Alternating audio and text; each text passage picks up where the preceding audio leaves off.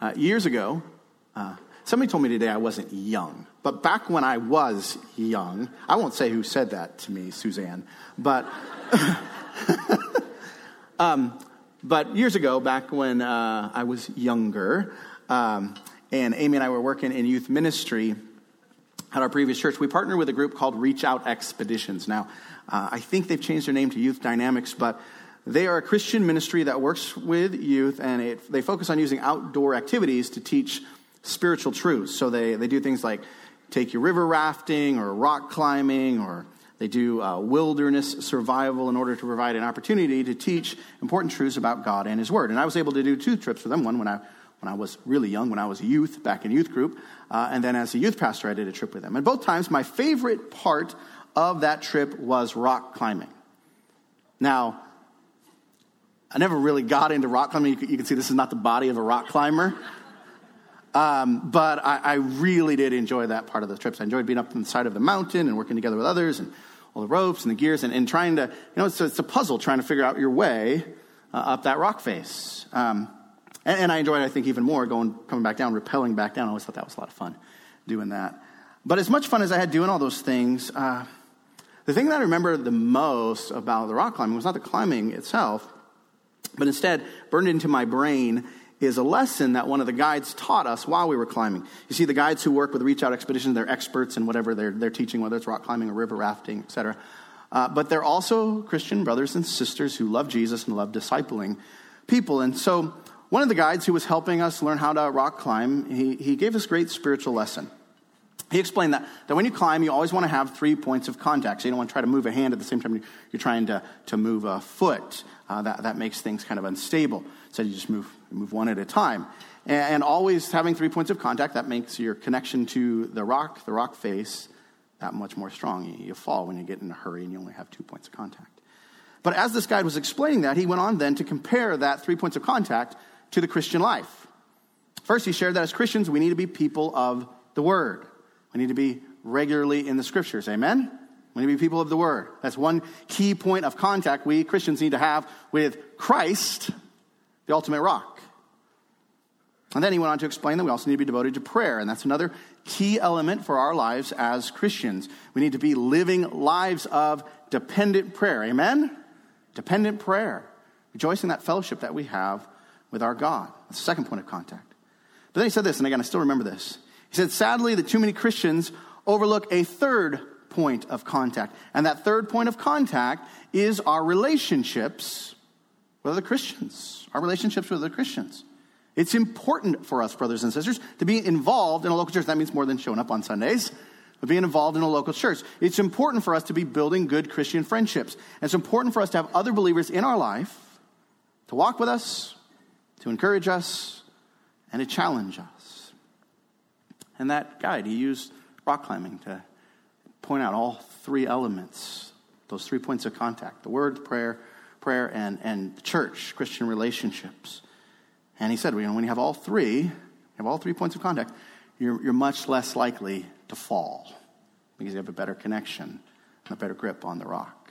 All these years later, I still remember that, that little analogy from rock climbing. And it sticks with me, one, because it was a really good illustration but it also sticks with me because, um, remember, as I heard it, I'd, I'd, gone through, I was a youth pastor at the time, but looking back, I, I had gone through some real times of struggle in my life with that third point of contact. Last Sunday, um, as I started the message, I shared some of my testimony with you. Let me share a little bit more with you this morning. From ages 13 to 16, uh, I had some really good years of being involved in our local church. Um, I, I, went to church with my mom, my sisters, pretty much every Sunday. We were really involved in our youth group. I had really good relationships with our youth leaders and with the other students in the youth group, 13 to 16. But then, because of some issues uh, with my dad, we left that church. And we, we tried other churches, but then life got busy, and I stopped being involved in church pretty much altogether. Now, here's the thing I still was reading my Bible. I had a journal. I would write prayers and things I learned from the scripture. But I really struggled with just two points of contact. I really struggled. You see, I, what had happened in my life, I replaced those, those good Christian friendships that I had with other friendships, friendships that encouraged, other, my mom's over there going, Yes, you did. Uh, friendships that encouraged other pursuits, destructive pursuits. And here's the thing I tried I tried to hold out and still be the good guy in that group. Uh, I remember one occasion um, when I was 18, a bunch of my buddies said we were going to go to a strip club. And I didn't go in with them. I said I went and I hung out at the Taco Bell next door. But eventually, I didn't hold out on all the things that those friends were pursuing. I started pursuing, you know, eventually gave in. I started pursuing right along with them. And I ran after some pretty destructive, some pretty sinful relationships and activities. That led me into some pretty dark places.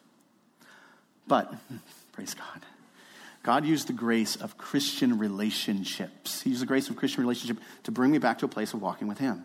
Through, through a good friendship that I had with a pastor's son, a guy named Jason, and through uh, my relationship with my now wife, Amy, and her family, God used all of them in my life to show me how far I drifted and, and the blessings that I was missing out on. I still remember the first Sunday that I went to church with Amy and I listened to her dad preach.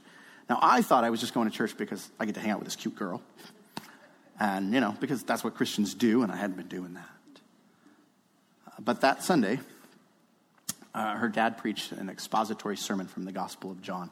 And I still remember sitting on that sermon and, and just being blown away by how absolutely starving I was. And I don't mean physically, spiritually starving. He, he preached for his usual 45, 50, 50 minute sermon, and it, it felt like 15 minutes. It really did. It felt like 15 minutes. And, and I just drank everything in like a dried out sponge. And, and that's what I was spiritually. I was so dried out. And that was the beginning of God bringing me through those relationships, through that church, back to Himself. And as I shared last Sunday, He brought me all the way to surrendering to His call upon my life for gospel ministry.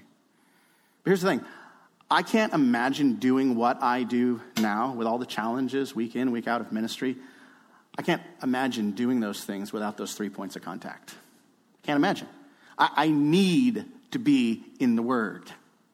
I need to be in prayer. And I need brothers and sisters in Christ. I got to tell you, I, I love Sunday mornings. I love Friday Night Dig. I love getting together with, with Christian brothers, going out for coffee or having families over at our house to have dinner, just connecting. I need, I need those times. I need those times. I need those connections.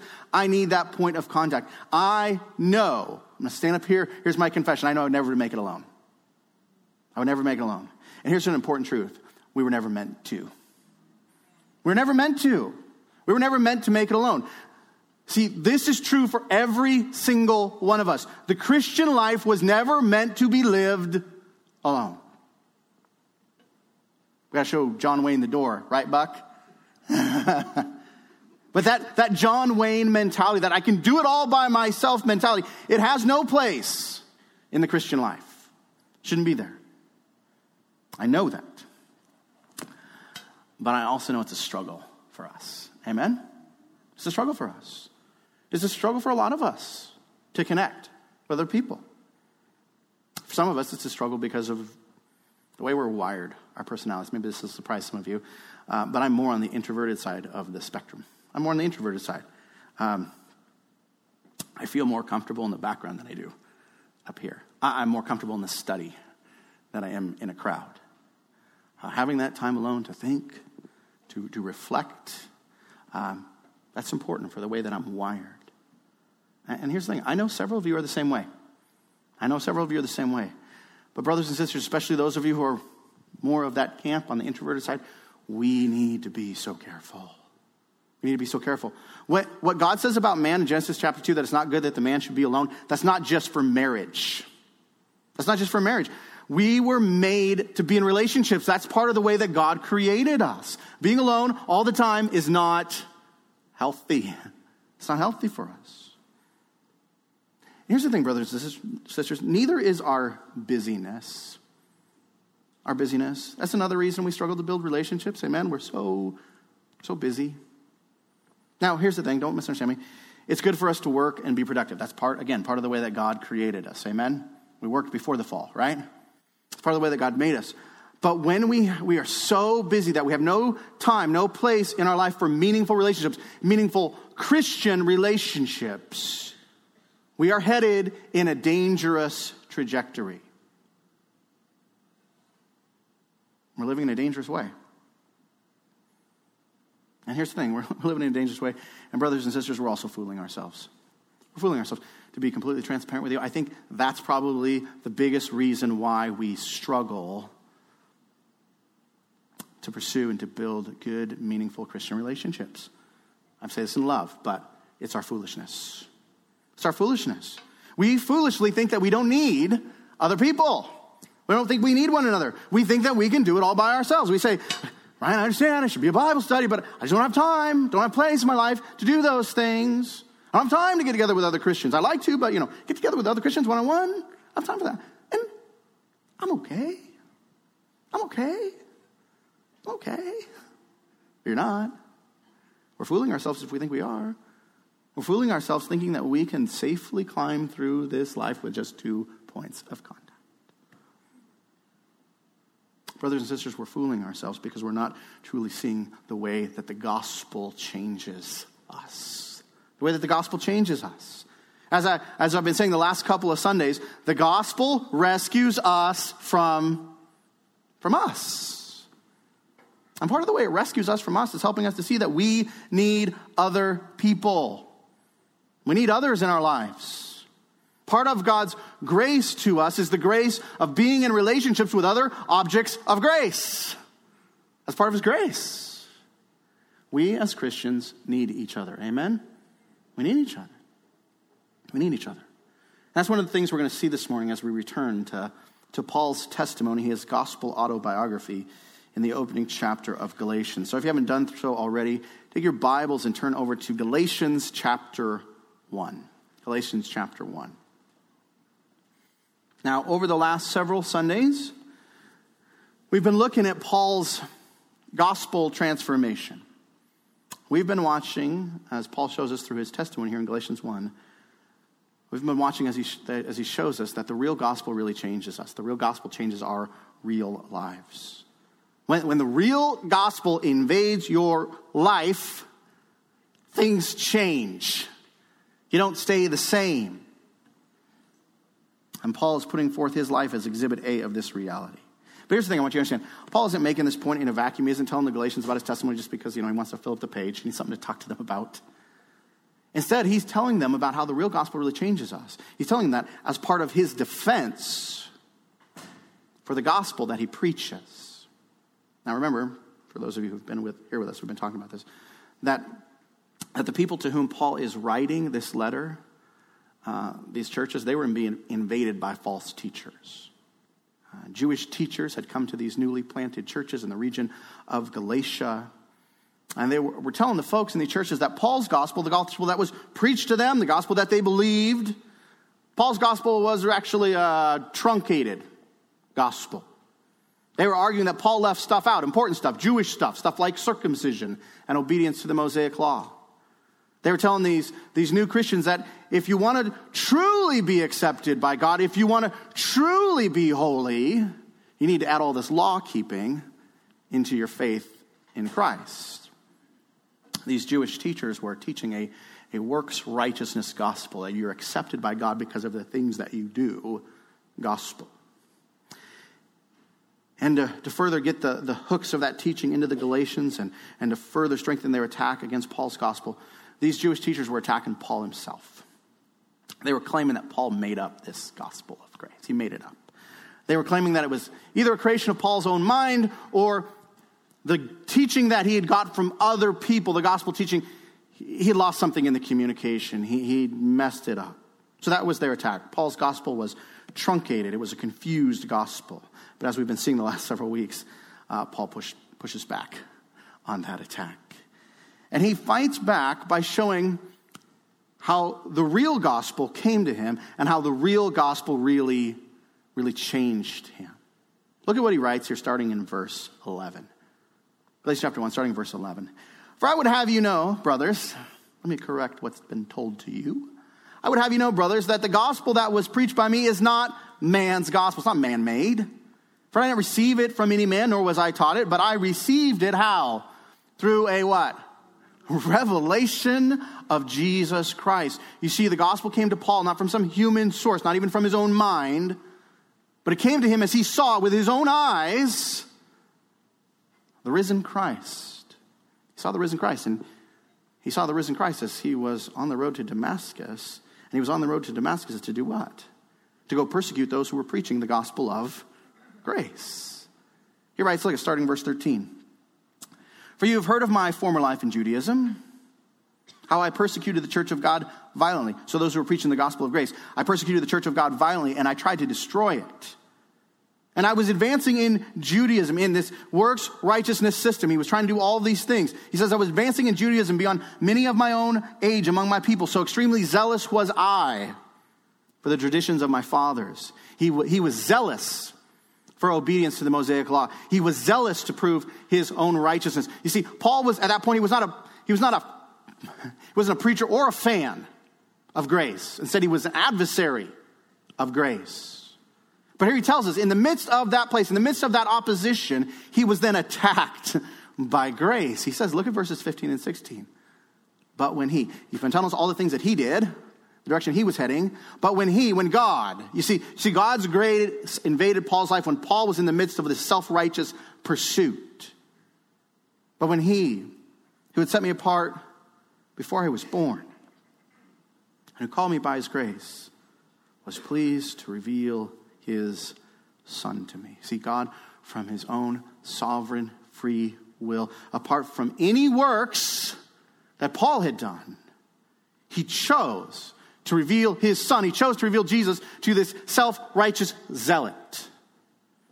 And when Paul saw Jesus, he saw the heart of the gospel. He saw the heart of the gospel. He saw that salvation wasn't about our works to please God. Instead, it was about trusting in God's work the work that God accomplished in Christ to save us. Jesus lived and died, spared and rose on the third day in order to earn, to accomplish our salvation. And so we're saved by faith in his works, not in ours. It's a gift. Salvation is by grace alone, through faith alone, in the finished work of Christ alone.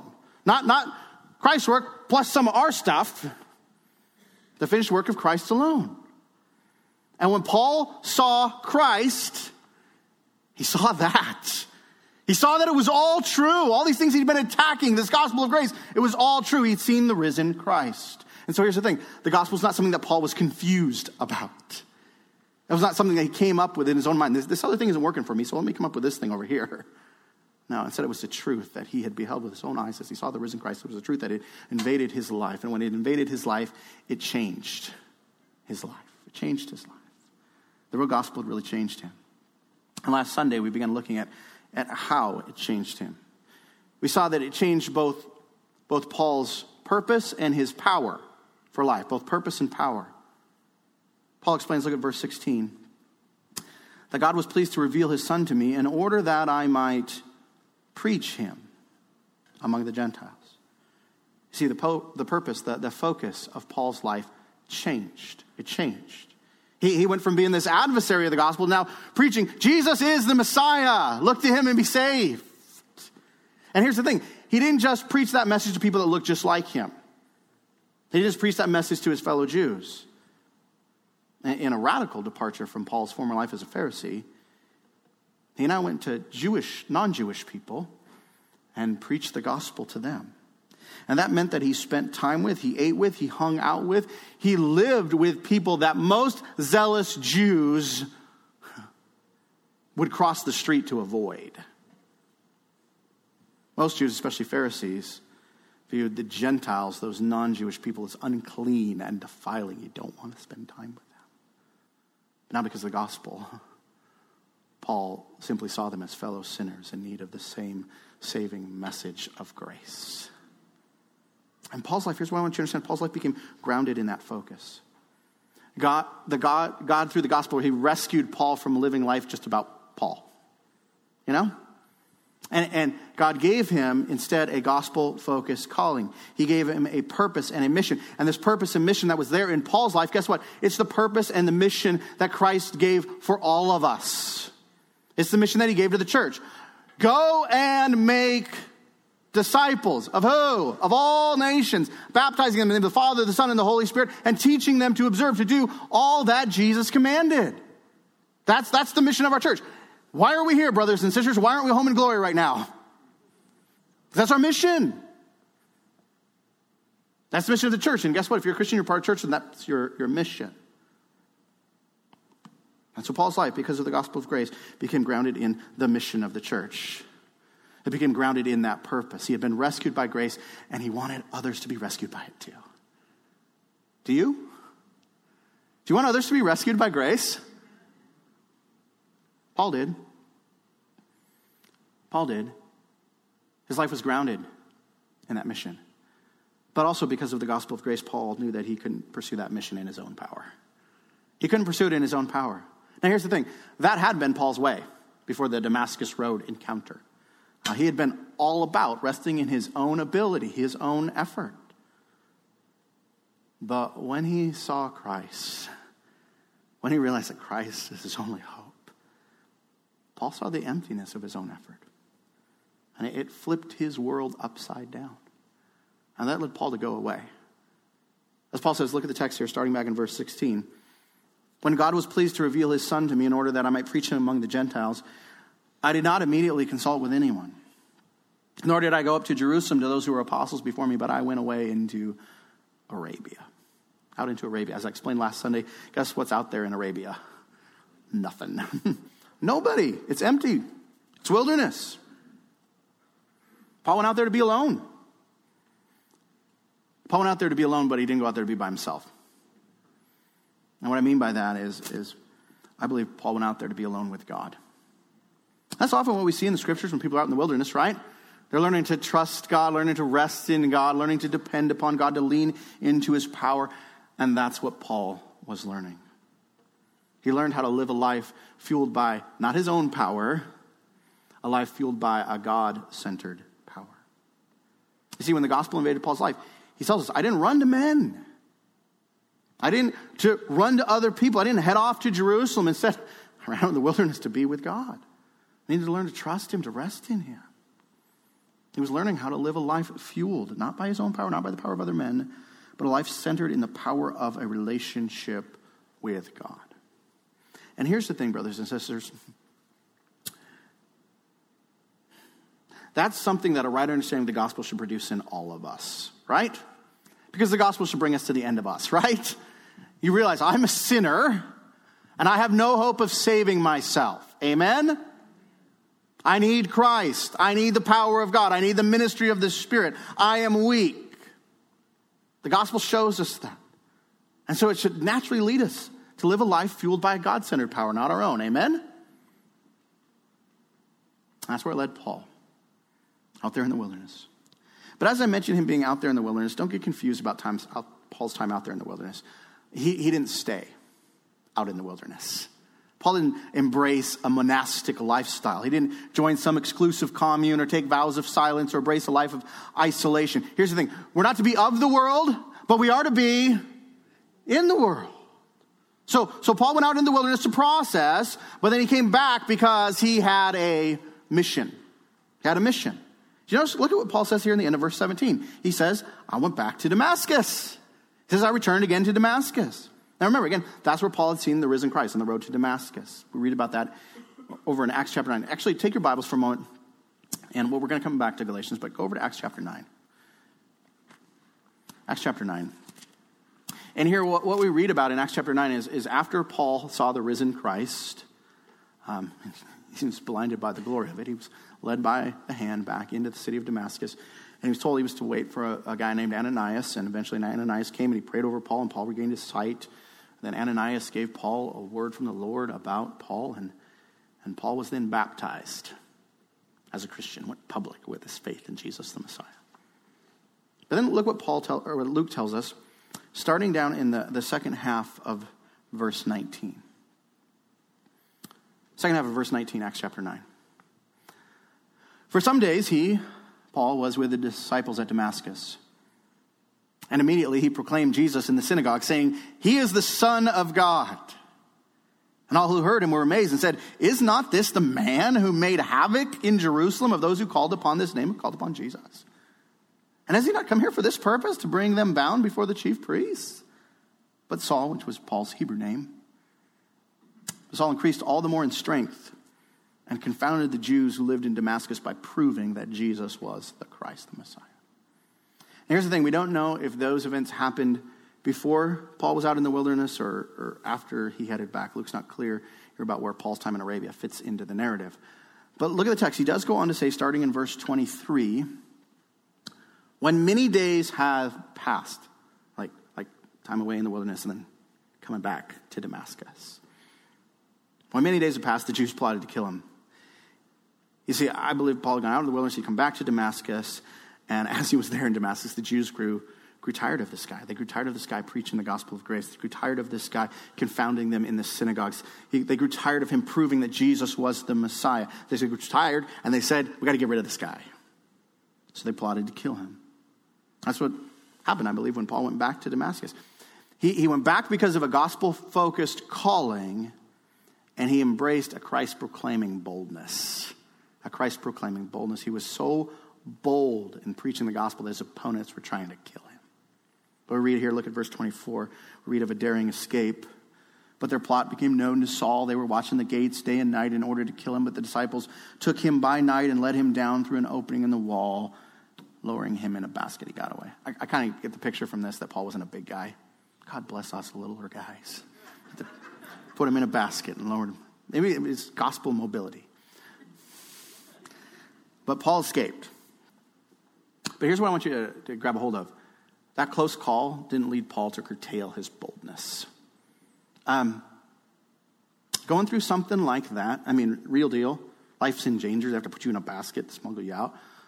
Uh, that might cause a lot of us to go, I'm going to rethink my activities. I'm going to rethink my place in the game here. Quiet down. Not Paul. Not Paul. He, he had seen the risen Christ. He had been transformed by the gospel of grace. So this guy just couldn't keep quiet. And here in Acts 9, Luke goes on to tell us that Paul then headed to Jerusalem. Oh, the Jews are angry with me? Well, I'll go to Jerusalem. you see that in verse 26. Now, now, back in Galatians, Paul says the same thing. He says, Then after three years, I went up to Jerusalem. And that was probably after three years of ministering there in Damascus preaching boldly that salvation is in Christ alone. But here in Acts 9, Luke gives us a little more detail than Paul does there in Galatians, or at least some different details. He tells us, look at verse 26. And when he, when Paul had come to Jerusalem, he attempted to join the disciples, and they were all afraid of him, for they did not believe that he was a disciple. Who is this guy? Isn't he the guy that's thrown everybody in prison? Um, go find a different church, Paul. but Barnabas, don't you love Barnabas? The son of encouragement but Barnabas took him and brought him to the other apostles and declared to them how on the road he had seen the Lord, who spoke to him, and how at Damascus he had preached boldly in the name of Jesus. So he went in and out among them at Jerusalem, preaching boldly in the name of the Lord. Here's Paul more preaching, more boldness. And he spoke and disputed the Hellenists, the, the Greek speaking Jews. And they were what? Seeking to kill him. Sounds familiar, doesn't it?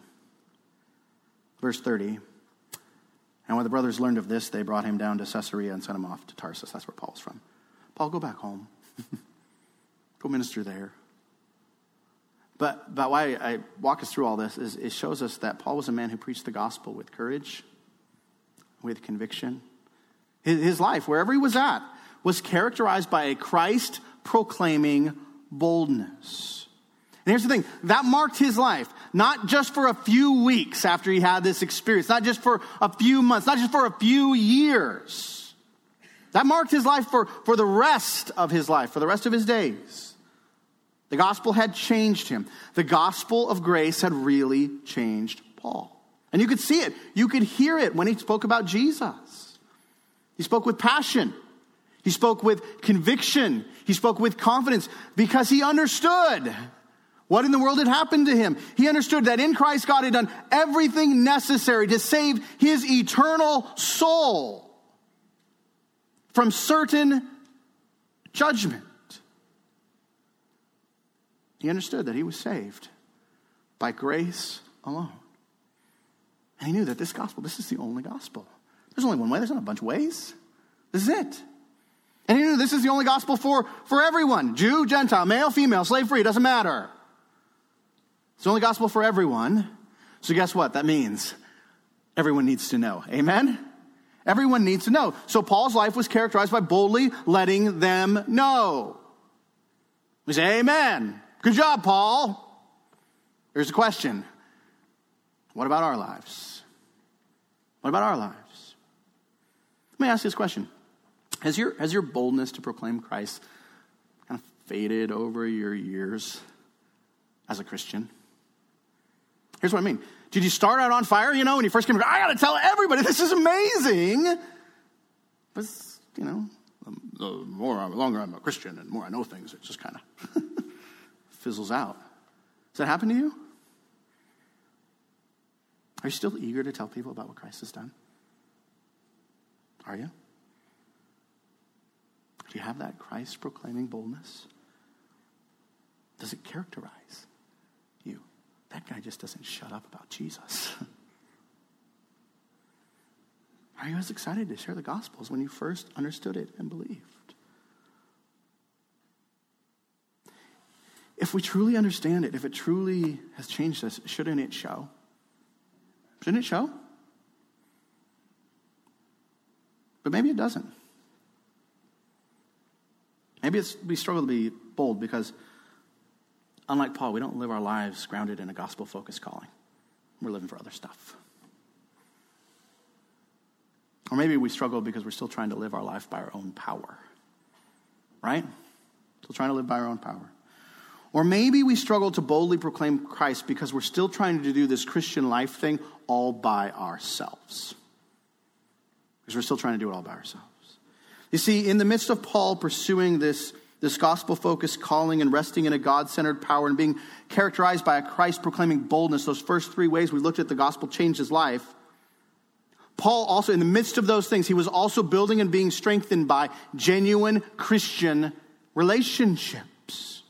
And that's the fourth way that Paul's life was transformed by the gospel. Instead of pursuing Christians to persecute them, this guy's hunting down Christians to fellowship with them. That's a big transformation, amen? It's a big change. We see that here in Acts, but Paul also says that back in Galatians. Now go back to Galatians chapter 1. Let me show you this. Galatians chapter 1, and, and look here in verse 18. Paul gives us a little more details about his time in Jerusalem. He tells us about 15 days with the Apostle Peter. He says, Look at verse 18. I went up to Jerusalem to visit Cephas, which is the Aramaic form of Peter, and I remained with him 15 days. I was thinking about that. That must have been a really cool 15 days. Oh, to be a fly on the wall. Listen to those two men talk Apostle Peter Apostle Paul.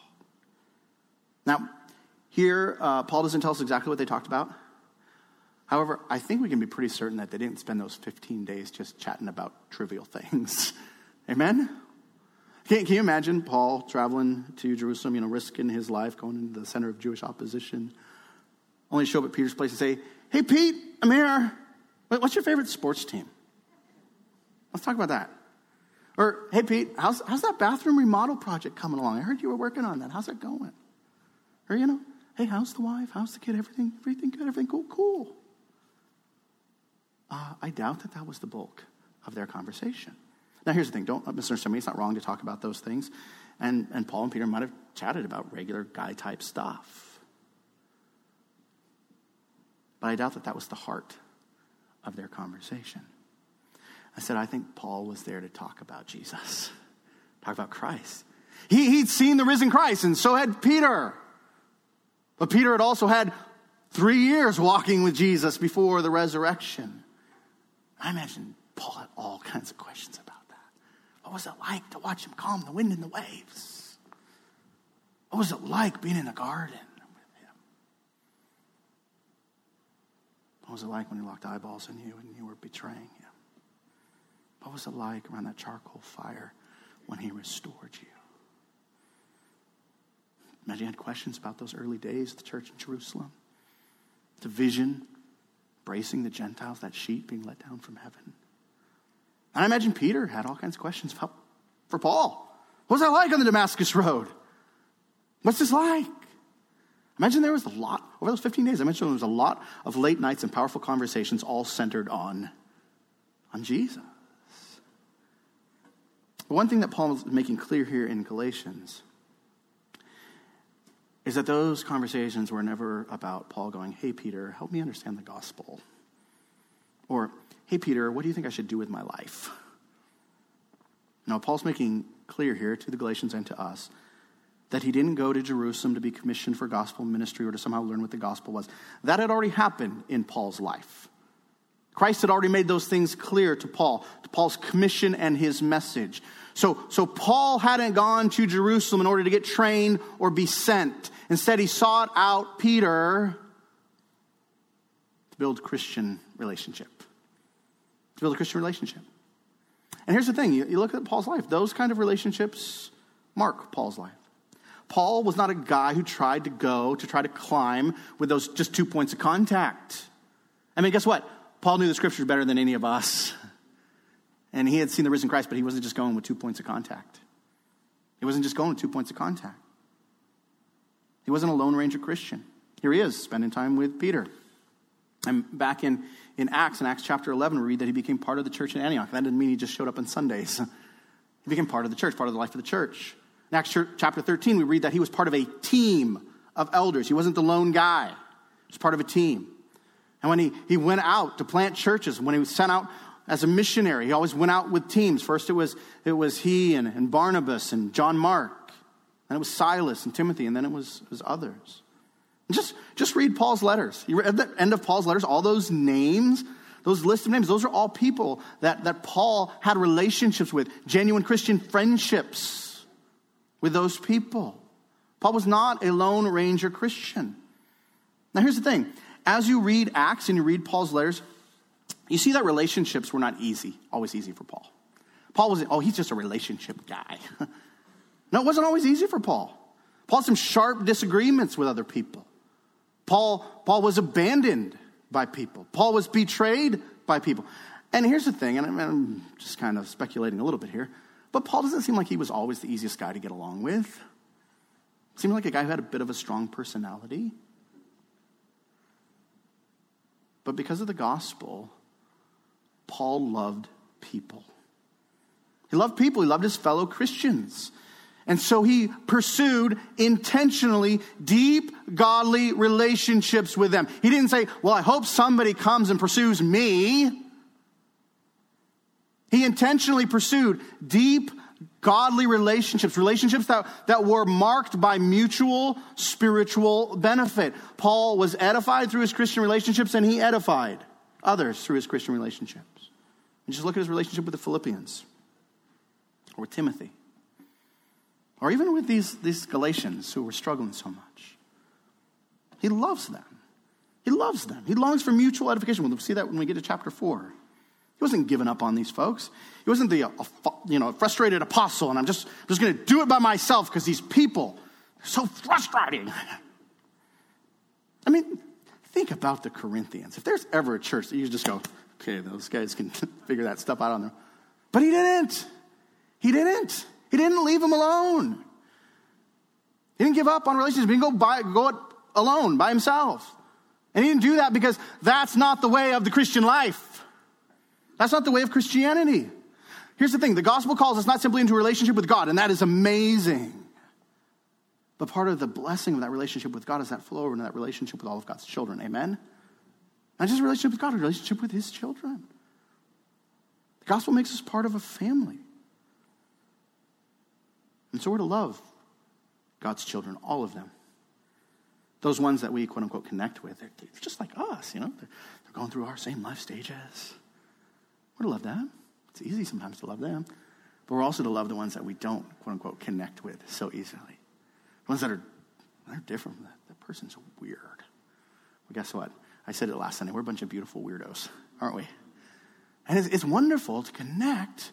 Those people are so different from us, but we share this mutual life through Christ.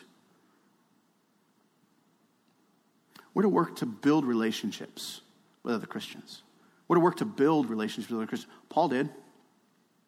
He traveled all the way to Jerusalem to connect with Peter when it probably would have been a lot easier and a lot safer just to go back out in the wilderness, right? But he went all the way to Jerusalem, into the, the heart of opposition, to build that relationship with Peter. We're to work at maintaining relationships, maintaining relationships with other Christians. Again, Paul did. He wrote letters. He went back and visited churches that he'd been in previously. He gathered together regularly with Christians of all kinds. Paul was a guy who was committed both to the local church and the universal church. He worked to repair broken relationships. Sometimes we're, we're too quick to bail on those things. He worked to repair those. And he worked to build depth in his current relationships. And all of Paul's relationships were focused on Christ, focused on living out the gospel together. Paul blessed other Christians through his relationships with them. And we're all to do that. We're all to do that. We're all to do that. That's part of how the gospel changes us. It rescues us from simply living life for us, and it calls us to live life in God's grace for one another. It calls us to love as God loves. It's tough to do that out in the wilderness all by yourself, right? It calls us to forgive like the Father has forgiven us. It calls us to sacrifice like Jesus has sacrificed for us. It calls us to minister, to serve in the power that the Spirit gives to us. Each one of us, as part of the body, are connected with one another for the good of all of us. For the good of all of us. We're here for one another, not just for us. We're here for one another, for the good of all of us. We're here for all of the good of all of us. Here's the thing we're not just here for the good of all of us. Most importantly, we are here in this Christian life for the glory of God. And ultimately, that's what it's all about, right, brothers and sisters? It's all about the glory of God. And that's the last thing, the fifth and final thing that Paul's testimony shows us here. That's, that's the fifth element of Paul's gospel transformation. He shows us that the real gospel changed him by one, grounding him in a gospel focused calling, two, fueling him with a God centered power. Three, characterizing him by a Christ proclaiming boldness. Four, strengthening him through genuine Christian relationships. And five, giving him a life lived for the glory of God. For the glory of God. Look at what Paul says here. Paul says that after his time in Jerusalem, look at verse 21. Then I went into the regions of Syria and Cilicia and I was still unknown in person to the churches of Judea that are in Christ. They were only hearing it said, He who used to persecute us is now preaching the faith he once tried to destroy. And they glorified God because of me. Glorified God because of me. And here's the thing Paul isn't bragging here. He is simply pointing to the radical change in his life and the end that it produced. They glorified God. Because Paul embraced a gospel focused calling because he did so fueled by a God centered power. Because he went through Syria and Cilicia preaching Christ with boldness, strengthened by genuine Christian relationships. Because of all that, it culminated in people looking at Paul and glorifying God. And here's the thing some people don't even know what Paul looked like. See, this wasn't about Paul building some kind of celebrity, the cult of Paul. Instead, it was about God's grace. God's grace, God's glory. Paul's life had become this amazing story of grace invading the reality of the sinner and transforming that reality into something beautiful. Let me ask you an important question Is that the story of your life? God's grace has invaded your reality as a sinner and transformed that reality into something beautiful. Is that the story of your life? Here's the thing if the real gospel has really invaded your life, you better believe that's your story. Amen? Better believe that's your story. The real gospel changes our real lives. It rescues us from us, from our selfishness, from our destructive, sinful pursuits, from our secret sins, from our isolation, from our self absorption. It rescues us from us and it gives us something so much better. It gives us something so much better. It gives us a life of grace. It gives us a beautiful life of grace. Just like we see in Paul's life. The gospel gives us a better purpose. The gospel gives us a better power. And the gospel makes us part of a better community. A community that's not all do, do, do, but instead a community that's about people rejoicing in the fact that God has already done it all. It's all done, it's all finished. And here's the thing the end result of people living from that place, not do, do, do, rejoicing in it's done. The end result of people living from that place, place where their lives are transformed by grace together, is God is glorified. God is glorified. So here's a question for you Is that what people see when they see your life? Is that what people see? Do they see this transformation of grace? Do they see real change produced by the real gospel? Do they see that person is different now? Not because they quote unquote found religion, because they've seen Christ for who he truly is, their Savior and their Lord. And life has changed. Let me ask this question How about your fellow Christians? Are they seeing what God is doing in your life? Are they seeing what God is doing in your life? Let me ask you this way Are you letting them see what God is doing in your life? Or are you too distant? I don't really have any close relationships, so nobody can really see what's going on. Or are you too hidden? I wouldn't want everybody to see all the things I'm struggling with. Are they seeing what God's doing in your life? Are you letting them? Or are your Christian brothers and sisters clueless about what God's doing in your life? Brothers and sisters, as people of grace, we need to be open and honest and connected with our fellow people of grace. Amen? This, this American individualistic you know, idea, it's just me by my lonesome. I pull myself up my bootstraps, and it's the American way. We need to kick that to the curb, brothers and sisters. We need to live lives with one another, open, honest with one another, so that we can rejoice in what God is doing and glorify God. Amen? We need to be open and honest with one another. And here's the thing you maybe struggle, well, I don't know if I want everybody to see. Guess what? We're all sinners. Amen? We're all sinners saved by grace. Amen? There's not one of us in here, I mean, you might be able to say this, but you'd be wrong. They can say, I, I, I'm a Christian because I'm such a great guy. No, we're sinners who desperately need Jesus. We're weak people who struggle. So why not let everybody in on what we, ever, we already know? right? We all need Jesus. So, so why not pursue that together? Why not pursue that together? Why not let the gospel of grace push us beyond what we're comfortable with together? Let, let let God's grace push us from, from living for ourselves. Let it push us from trusting in ourselves. Let us push it, push us to boldly proclaim Christ. And let's do that together. Let it push us together. I mean, we can try to go it alone. You can do that.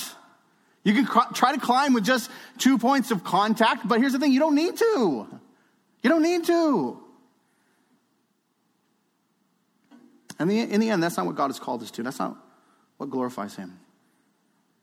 He's not glorified by a bunch of Lone Ranger Christians unable to work together and unwilling to live life with one another. Instead, he's glorified by all of us from all the different things that we come from, all the different things that we've been through. All of us together rejoicing in how the real gospel is really changing us. That's what glorifies God. He's glorified by people who rejoice in the way that the gospel is not only changing them as an individual, but changing all their brothers and sisters around them. So, are you part of that? Are you part of that? Is that what the gospel's doing in your life? I'll tell you, I, I long for that in our church. I long for that in our church. I long for people of grace being radically transformed by grace, walking through that journey of grace with one another, transparent with one another. That's, that's what God has called us to be. He's called us to be people whose real lives are being changed by the real gospel together. The real gospel really changes us. The real gospel changes our real life. So let's, let's pursue that, brothers and sisters, and let's pursue that together. And let's, let's begin this morning by celebrating our salvation together at the Lord's table. This is not just part of our service. This is a place where we all come together and we all confess we're sinners. Amen? We come before the table, we confess that we are weak. We come before the table and we confess together that we are desperate for Jesus. We confess together that He is our only hope. As we take the bread You know, each one of you taking it, but together taking the bread. We all confess that we have failed to live a sin, sinless life. We failed. We take the bread, we confess that. But, but we also confess, praise God, that Jesus lived it for us. Amen? He lived it for us. As we take the cup, we all confess together that holy God has every right to judge us for our sins. If, if you hear about the sin of a brother or sister and, and you're just shocked, how could they do such a thing? Your sin, my sin, put him on that cross. So as we take that cup, we confess together that our failure to live a sinless life has earned us condemnation and judgment. We, we deserve it. But again, we confess together, praise God, that Jesus took it for us. Jesus took it for us. Together we proclaim our faith in Jesus. Together we proclaim that we are just like Paul, part of a people saved by grace alone. Amen. Ask the men to come forward for this time around the Lord's table. Let's go before the Lord together in prayer.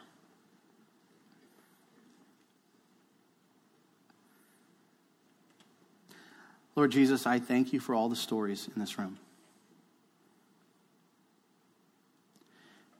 The stories of the way that somebody who was preaching Christ, whether that was in person, whether that was on the radio, whether it was in a book, it was on a Sunday morning. But all the stories in this room of how somebody preaching Christ, how you use that to bring us to yourself. And how you changed us. How you transformed us to glorify the Father.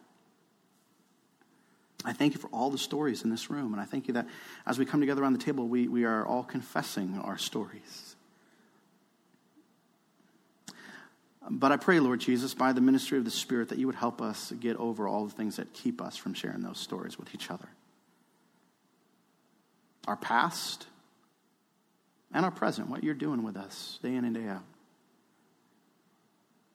I pray for my brothers and sisters here, those of us who maybe feel like reaching out, building relationships with others, or maintaining relationships, it's really exhausting for us. I pray that you would help them to see that it is not good for us to be alone. That you have blessed us with this family and that you will grow us through those relationships together. So I pray for my brothers and sisters today and this week and the month ahead. By the Spirit, push them beyond what they are comfortable and push them to pursue relationships with other Christians. And I pray for those who are here this morning who feel like, well, life is just way too busy. I pray that you would help them to see that sometimes our busyness is a, is a device of the adversary, this world, to keep us from one another, to keep us from living the life you've called us to. I pray that you would help them to see the ways in which they can discipline their time to be building those meaningful relationships that we all need. Again, Lord, we thank you for making it so clear. We, we can't climb well with two points of contact. So I pray for all those here that are, are trying to do that. Help them see the blessing of relationships with other Christians, the calling to that. And I praise you for giving us that. I praise you for making us part of the family. I praise you that as we gather together around the table, we gather together as a family, rejoicing in your finished work. So, so feed this family now as we gather at the table. Feed our hearts in the truths of the gospel. Feed our hearts in the truth that it is finished, that you have done it all, and we get to rest in you. Oh, we thank you, Lord Jesus. We love you. These things we pray in your name.